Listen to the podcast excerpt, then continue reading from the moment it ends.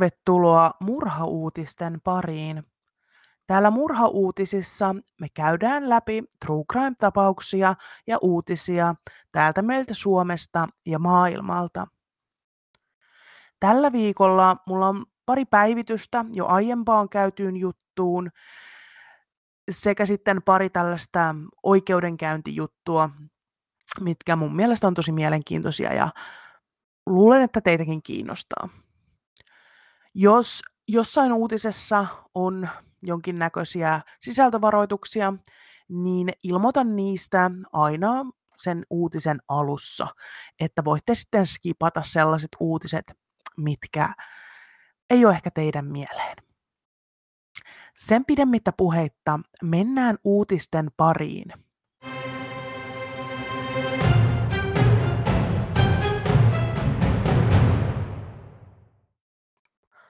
Aloitetaan uutiset pienellä päivityksellä jo aiemmin murhauutisissa käytyyn tapaukseen. Sisältövaroituksena tämä tapaus on suomalainen. Helsingin Ullanlinnassa tapahtui henkirikos viime joulukuussa, kun psykiatri Roope Tikkasen 47-vuotias vaimo murhattiin. Koska Tikkasta ei ole vielä tuomittu murhasta, pidetään häntä tässä vaiheessa vain epäiltynä ja aion kohdella häntä siten myös tässä uutisessa. Lisäksi miestä epäillään vuonna 2021 tapahtuneesta murhayrityksestä, jossa hän ajoi auton mereen, jonka kyydissä olivat hänen edellisestä liitosta olleet lapset, vaimo ja tämän vaimon lapset. Aiemmin uutisoinneissa oletettiin tämän naisen olleen miehen ex-vaimo, mutta nyt vaikuttaa siltä, että nainen on juurikin se sama vaimo, jonka murhasta miestä epäillään. Kaikki autossa olleet pelastuivat tuosta mereenajosta ja tapausta tutkittiin aluksi vain liikenneturvallisuuden rikkomisena, mutta sen tutkintanimike on nyt vaihdettu viideksi murhan yritykseksi. Murhatutkimuksesta on nyt selvinnyt lisää yksityiskohtia. Poliisi arvioi, että esitutkinta saadaan kokonaan päätökseen huhtikuun loppuun mennessä. Tikkanen on myöntänyt aiheuttaneensa vaimonsa kuoleman, mutta kieltää sen olevan murha. Hän kertoo, että kuolema oli vahinko. Hän jäi kiinni teostaan, kun naapurit pitivät miehen toimintaa hieman erikoisena vaimon katoamista seuraavana päivänä. Mies jäikin verekseltään kiinni, kun naapurit soittivat poliisin. Hän oli kuljettamassa vaimonsa ruumista autoon. Ruumis oli kierretty peittoon ja mattoon ja sen jälkeen sullottu jätesäkkiin.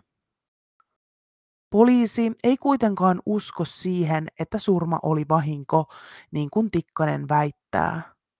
Poliisi uskoo, että se oli suunniteltu murha. Nainen kuoli voimakkaan väkivallan seurauksena, joka toki ei poliisin mukaan kestänyt pitkään. Tutkinnanjohtaja Tommi Lehtosen mukaan kuolin syy vahvistaa poliisin teoriaa siitä, että kuolema ei ollut vahinko. Poliisi ei ole kertonut medialle, mikä henkirikoksen tarkka tekotapa on, mutta se on varmaa, että ampuma-asetta surmassa ei ole käytetty. Surman motiivi ei ole vielä täysin selvinnyt, mutta poliisi epäilee taloudellista motiivia. Ilmeisesti epäilty oli tehnyt jonkinlaisia taloudellisia järjestelyitä ennen surmaa. Poliisi kuitenkin myöntää, että tilanne voi vielä muuttua ja voi käydä ilmi, ettei näillä järjestelyillä ollut mitään tekemistä surman kanssa.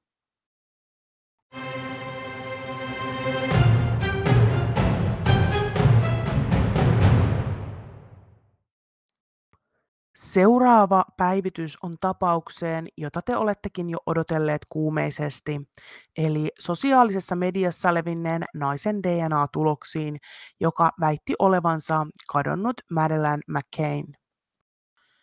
En aio pitää teitä nyt jännityksessä, vaan mennään ihan suoraan asiaan. Julia Faustina ei ole kadonnut Madeleine. Julia vieraili hiljattain myös Dr. Phil-ohjelmassa medioetsivä tohtori Fia Johanssonin kanssa. Tohtori Fia Johansson on nyttemmin katkaissut välinsä Juliaan. Julia on tehnyt pitkän 17-sivuisen anteeksipyytökirjeen Madin vanhemmille Kate ja Gary McCannille. Hän myös sanoo, ettei ikinä väittänyt olevansa Mädi, mutta piti sitä mahdollisuutena. Tähän huomiona, että Julian Instagram-nimimerkki, missä hän näitä väitteitään julkaisi, oli I am Madeline McCann, eli minä olen Madeline McCann. Valitettavasti tämä ei ole ensimmäinen kerta, kun Julia on väittänyt olevansa kadonnut henkilö. Teini-ikäisenä Julia alkoi kertoa äidilleen olevansa varma siitä, ettei äiti ollut tämän todellinen äiti ja että hän oli puolalainen tyttö, joka oli kadonnut muutamia vuosia aikaisemmin. Myöhemmin hän väitti Puolan viranomaisille olevansa saksalainen Inga Herrikke, joka katosi vuonna 2015 ollessaan viisivuotias. Julia itse siis on tällä hetkellä 21-vuotias, joten hän ei mitenkään voisi olla Inga. Selvisi myöhemmin, että Julia ja hänen ystävänsä olivat keksineet koko tarinan yhdessä. Lisäksi hän väitti myöhemmin olevansa Yhdysvaltain Utahista kadonnut Asasia Bishop, joka katosi vuonna 2003 ollessaan puolentoista vuoden ikäinen. Julian vanhemmat ovat yrittäneet saada apua tyttärelleen jo vuosia, mutta Julia on kieltäytynyt kaikesta psykiatrisesta avusta. On selvää, että hän tarvitsisi sitä. DNA-testit todistivat, että Julia on sataprosenttisesti puolalainen, mutta nainen on edelleen sitä mieltä, että jopa nämä DNA-todisteet saattavat olla virheellisiä ja hän voisi sittenkin olla vielä Madeleine. Toivotaan, että Julia saa tarvitsemaansa apua ja ottaa sen vastaan.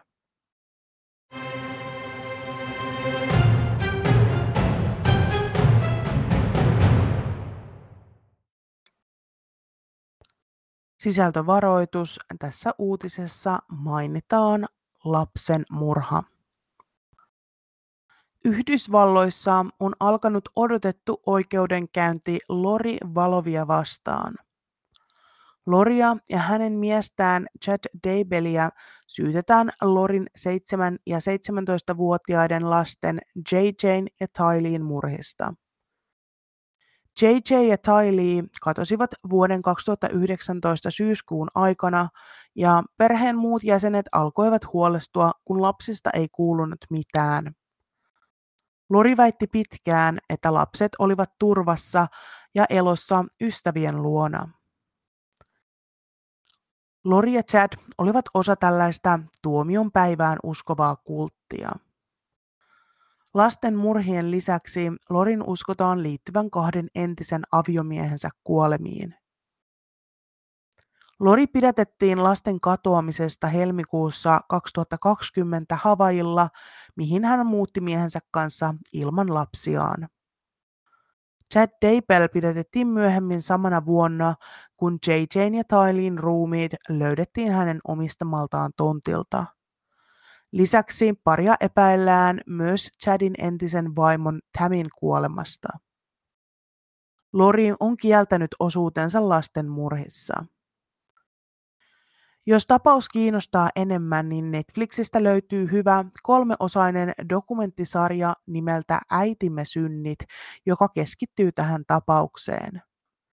Lisäksi ainakin Jäljillä ja Kuolemaan tuomitut podcastit ovat tehneet jaksot suomeksi tästä. Jos englanti taas sujuu, niin tapaukselle löytyy ihan täysin omistettuja podcasteja, ja ainakin Morbid Podcast on tehnyt tapauksesta kaksiosaisen jakson. Kun oikeudenkäynti jatkuu pidemmälle ja saamme enemmän tietoa tästä tapauksesta, päivitän asiasta lisää.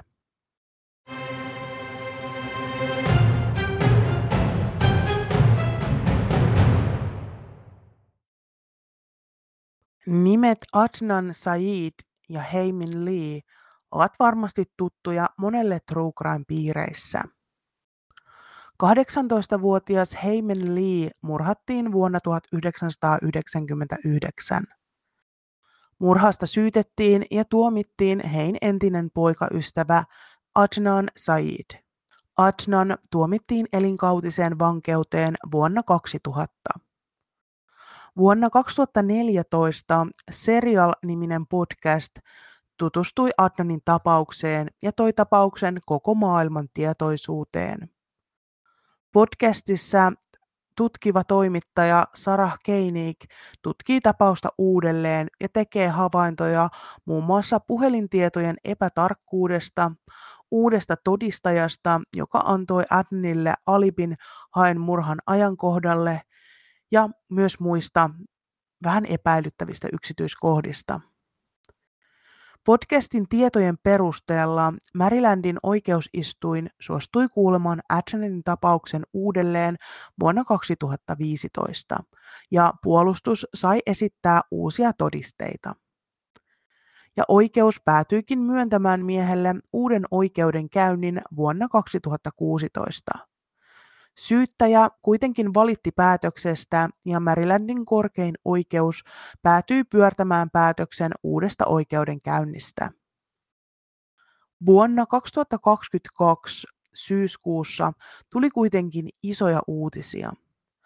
Marylandissa oli tullut voimaan tämmöinen uusi laki, joka antoi syyttäjille vapauden muokata tuomioita niiden henkilöiden kohdalta, jotka olivat tehneet rikoksensa alle 18-vuotiaina ja kärsineet tuomiostaan ainakin 20 vuotta. Tämän perusteella syyttäjä sitten teki uusia DNA-testejä tähän Adnanin tapaukseen liittyen. Adnanin DNAta ei löytynyt Hein ruumista ja uusi syyttäjä löysikin todisteita kahdesta muusta mahdollisesta epäilystä, jotka olivat olleet jo syyttäjän tiedossa tämän ensimmäisen oikeudenkäynnin aikana. Sen aikainen syyttäjä ei ollut kuitenkaan luovuttanut näitä tietoja puolustukselle, kuten olisi pitänyt. Adnan Said vapautettiin vankilasta tuolla vuoden 2022 syyskuussa ja hänet laitettiin tämmöiseen kotiarestiin siksi aikaa, kun syyttäjä mietti, halusivatko he aloittaa uuden oikeudenkäynnin. Lokakuun 11. päivä vuonna 2022 syyttäjä veti takaisin kaikki syytteet Adnania vastaan, koska DNA poisti Adnanin näiden epäiltyjen joukosta. Monet iloitsivat Adnanin vapautuksesta.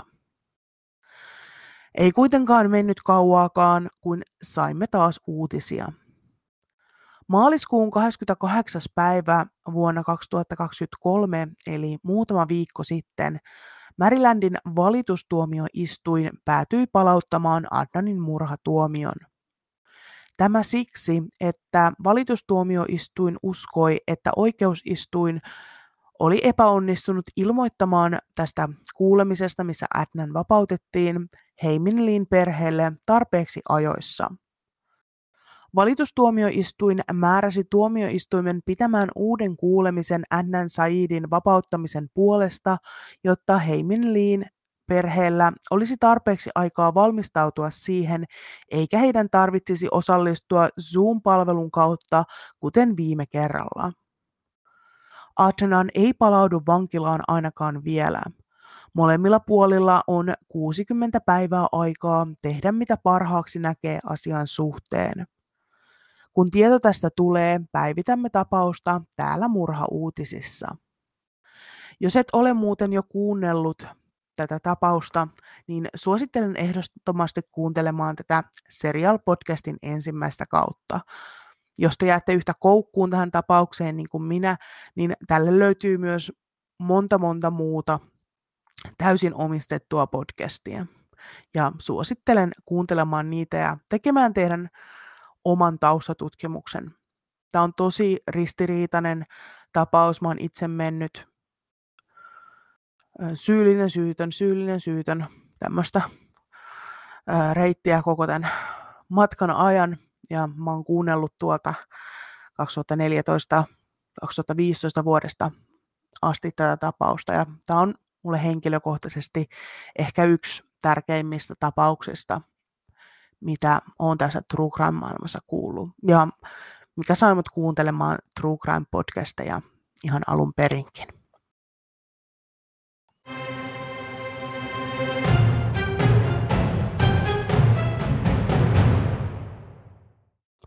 Siinä oli tämänkertaiset uutiset tältä viikkoa. Seuraava murhauutiset ilmestyy taas kahden viikon kuluttua. Jos teillä on jotain uutisia, joita haluatte, että käsittelen näissä murhauutisissa, niin voitte jättää mulle juttuvinkin tämän jakson kuvauksesta löytyvästä juttuvinkkilinkistä. Te voitte myös tulla mulle kertomaan Instagramissa, että murhasta tuli podcast tai sähköpostilla murhasta tuli podcast at gmail.com. Näiden kautta voi myös laittaa jaksotoiveita tuohon pääpodcastiin tai sitten laittaa ihan vaikka vaan palautetta. Ensi viikolla ilmestyy Perhe Murdoch-sarjan ensimmäinen osa ja sitten ihan myös toi normaali podcasti. Mutta mun puolesta tämä jakso oli tässä ja kahden viikon päästä jostain murheesta tulee taas uutisia. Moi moi!